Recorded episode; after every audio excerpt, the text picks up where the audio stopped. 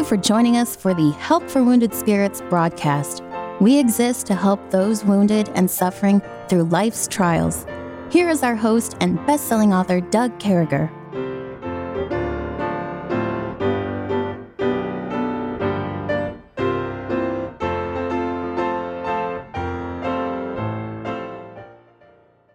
Great to be back with you, folks. We certainly hope this finds you well and in the arms of our Lord and Savior Jesus Christ, serving Him with a fervent spirit, boiling over. I want you to know, sitting next to me, boiling over with a fervent mm. spirit, is Brother Kevin. Good morning, Kevin. Good morning, sir. How are you?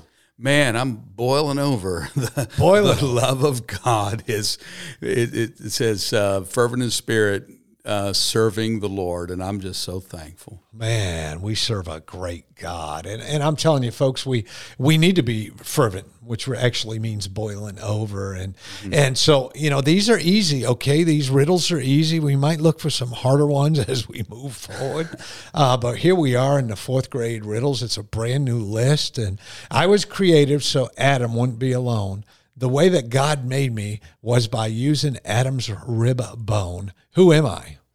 Well, I like these poems. I would have to say it would be Eve. Folks, can I tell you something, man? He is just nailing this new set of things. Good for my stats. Yeah, yeah. And it makes him feel good about himself. you know, we've been doing all these self things like self conscious, self reflective, self this, self that. And uh, we've been saying some are bad, some are good. It's always good to take an examination of yourself. But as we continue to move forward, we do have a new self thing for you, self reflective. And as you probably already guessed, we're, we're kind of uh, hitting a lot of the same areas, and that's okay. I think God really wants to bring home some of these things. So this week we've spoken about having a self awareness, having a self knowledge, having a self retrospective, having a self consciousness, and today we're looking at self reflective, being somebody. Now, this isn't the conscious crazy thing where you're living, you're going through it. Self reflective, in a way, is a good thing. I think that has more of a godly tone to it. I think it has more of a godly overtone or undertone to it where you reflect on things you've done. Uh, we used to have like an EER where we'd get together right after we got done and we would talk in the Army after a mission and we'd sit around and, and, and would ask ourselves, how did it go? What went great? What went bad? What can we do better next time? Did you feel like any man or woman was in danger? Do you feel like anybody's security or safety would always sit down and work out what we did in a mission? So when we do this self reflective thing, we're not beating ourselves up. Uh, this is that time where it should be God reflection. We're reading the Word of God, we're praying. Kevin said yesterday that, you know, before my day starts, I need to wake up and be in the Word of God. I need to talk to Him. He needs to talk to me. I need to get my heart and head right. I'm doing the same thing at 6:30 in the morning, man. I God's word's playing. I'm reading. It's uh, uh it's got to be done because God helps me reflect on who I am. I need that mirror called the Holy Spirit. And in the Bible, we reminded of Second Corinthians 13. We covered this once in verse number five. Examine yourselves. We don't I don't want to beat this up, but I do want to say as we come out of this week, we need to be in the mode of examining ourselves, whether we be in the faith, prove our own selves, know ye not your own selves, how that Jesus Christ in you, except you be reprobate. So God wants us to reflect. He wants us in 1 John 1 9 to confess our sins. He's faithful to forgive them. We reflect, we repent on the things we've done uh, so we can have a great day in the Lord. That's what Kevin's speaking of, where he's saying, Man, I need to pump God into me. And, and God cleanse us of that unrighteousness, Kevin. Yes, sir. God cleanses. You know, just thinking about this thing of trauma and self reflection, it seems like when you go through junk, Doug, the, the mirror gets broken and you suddenly see yourself as you know uh, i'll be honest with you there's some people that have been through abuse oftentimes yeah. struggle with seeing themselves uh, you know someone's abused them for instance a narcissist has so gaslighted them they don't see themselves as any good and then there's people that have been abused, and what they did is they went the other way, and they said, "Well, I tell you what, there ain't a thing wrong with me," and they can't take any any counsel, they can't take any advice, they can't take any, so they end up being alone on an island. But um, we have a we have uh, a new kind of mirror. You know, in the in the Bible, there, the Bible does speak doesn't use the word mirror, but but for instance, water. When you look in water, the Bible says, "As in water, face answereth to face." So the heart of man to man. So it, you know, you look in the water and you see reflection. Face answers to face. You look at it. in the temple, they, they they took the looking glasses of the women and made the laver and, and, and so there was this water which which kind of magnified what they saw in the mirrors that were lining the bottom of this basin. And it was so that the priests could look into it before they go and minister in the uh, in the sanctuary and and see if there was any blemish. And you know self-reflection would be good to, to do that way and just, just take the mirror. Well what's the mirror? According to the bible the mirror is god's word. It says but um, in the in the book of uh, Second Corinthians, but we all with open face behold as in a glass um, the glory of the Lord, and are changed in, into that image from glory to glory. So there we can see a couple things. One thing is that the Word of God is a mirror. You know, when I got saved, I was alone in my bedroom with the Bible, and I said, God, I remember I said, God, what is wrong with me? I was miserable was miserable. Someone would give me a hmm. Bible, and then that person who was my girlfriend went on vacation. She was writing letters back how happy she was and she was without me and you know that wasn't i wasn't happy about that especially when she said i met this nice guy and we're having a good time at the beach together why she wrote that i'll never know but i was eaten up with jealousy by that point so i just took the bible that she had given me i said god i've never talked to you before other than you know help me but what's wrong with me? And boy, everywhere I looked in the scriptures, it was saying, You're a sinner. You're the problem. You're the problem. The face answereth the faith. Your face is full of blemishes. You are a sinner. And um, I eventually just fell under conviction and got on my knees in my bedroom and said, God, this book says, I'm the problem. I'm the sinner. You love sinners. You died for sinners. If you want to come into my heart, I'm ready save me, uncle, save me. I say mm. uncle, you know. And God chicken winged me, and uh, boy, I got saved. So the reflection, you know, it says in the book of James that um, he that looketh into the perfect law of liberty and doeth not the things that are contained therein is like he that seeth his natural face in a glass and uh, right, goeth his right goeth his way and and uh, forgetteth the things that he saw. So we need to look at God's word and say, you know what, God, you're showing me, and this is the trustworthy reflection. Now, by the way, Satan uses the Bible just because it's in the Bible. You know, go do thou likewise. Uh, Judas hanged himself. That's not reflection. It's got to be a sound reflection. So let's let God show us the real reflection. Praise Him. So we continue on with the life of Christ. We're in John chapter 8, where we, we decided when we did this study, we weren't going to do an exegetical verse by verse, but we are going to look at a group of verses. And uh, we know that our audience is like us. They just want to have a devotional type of thing. And we continue on with that. And boy, is, is God helping us with that. As we continue on, we find ourselves starting in verse number 54, the book of John, chapter 8. It says, Jesus answered, if I honor myself, my honor is nothing. It is my Father that honoreth me, of whom ye say that he is your God. Yet ye have not known him, but I know him. And if I should say I know him not, I shall be a liar like unto you. But I know him and keep his saying. Your father Abraham rejoiced to see my day, and he saw it and was glad. Then said the Jews unto him, Thou art not yet fifty years old, and thou hast seen Abraham? Jesus saith unto them, Verily, verily, I say unto you, before Abraham was, I am. Then took they up stones to cast at him. But Jesus hid himself and went out of the temple, going through the midst of them, and so passed by they kept freaking out. They're saying, What are you saying? Abraham saw you. You're not even 50 years old. You're not even at a place right now um, where there's no way you could have known Abraham. Abraham is was, you know, centuries ago. And uh, uh, but again, Jesus prioritizes God's approval over his own self glorification. And, and folks, I know we've been driving home this message in chapter eight over and over again, but this is a significant one that we got to carry with us wherever we go. God's approval and honor should be about what we're doing and why we're doing it. We're doing it for God's approval. We're doing it to bring honor to Him. Our lives, our marriages, our relationships, our, our interpersonal relationships, those people we deal with, our church life should all bring honor and glory to Christ. If we're not, we're missing the boat.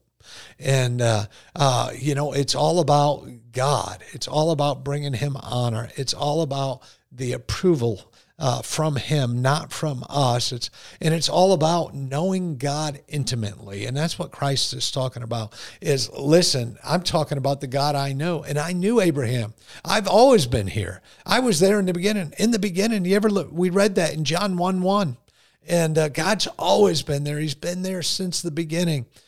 Look for his approval. Look for his honor. Know him intimately. And listen, folks, we'll be right back. Go and hang with us.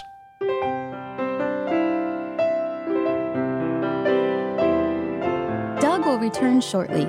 Meanwhile, you're hearing this music while radio stations are identifying themselves and broadcasting advertisements.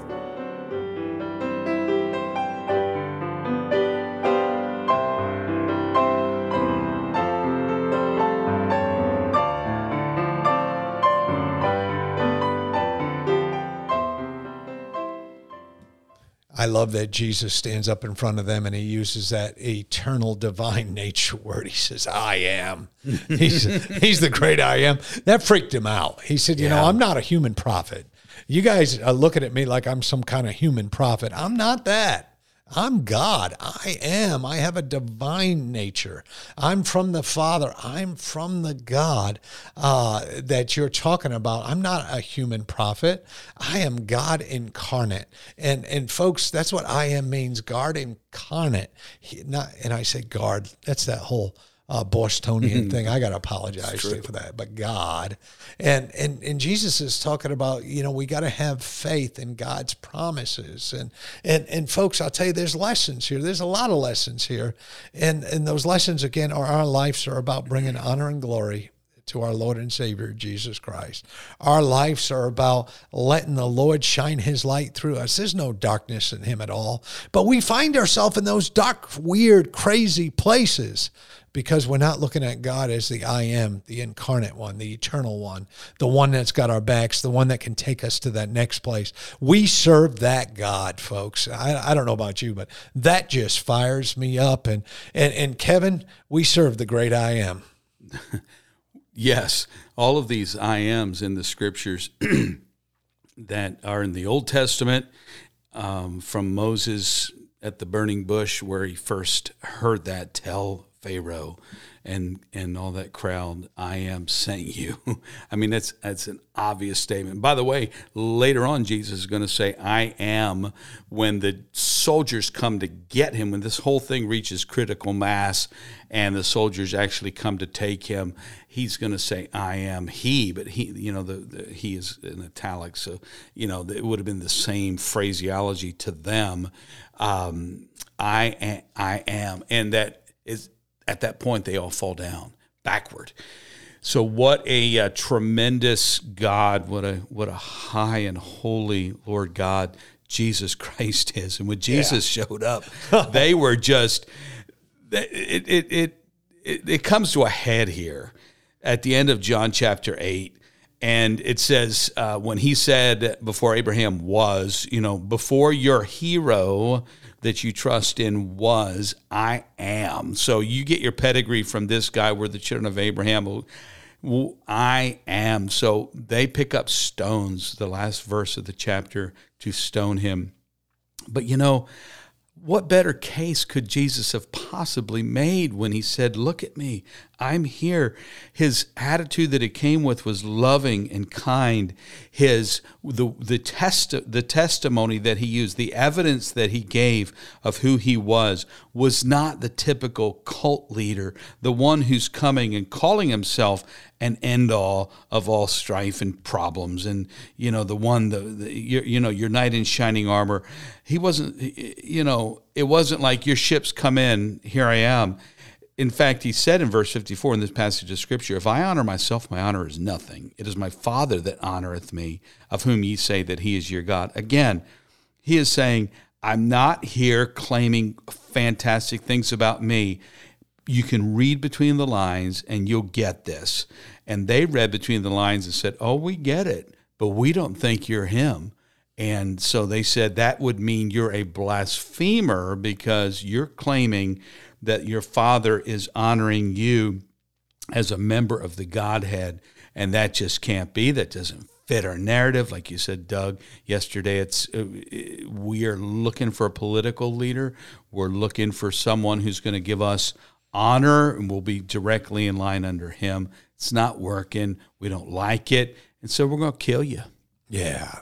When people some people react to the truth in some, some real strange ways. Mm. And and folks, Kevin told us a year ago or so, a while ago, uh, about how they were out on the streets and these devil worshippers, you know, just proclaiming God and singing hymns yeah. and stuff like that. You know, if our hearts aren't right, and not maybe not at that level, you know, we're not going to go kill somebody. But if as Christians, if our hearts aren't right, I want to assure you of something. When I stand behind that pulpit and preach, uh, there are people in that room that just show like evil entities hanging there.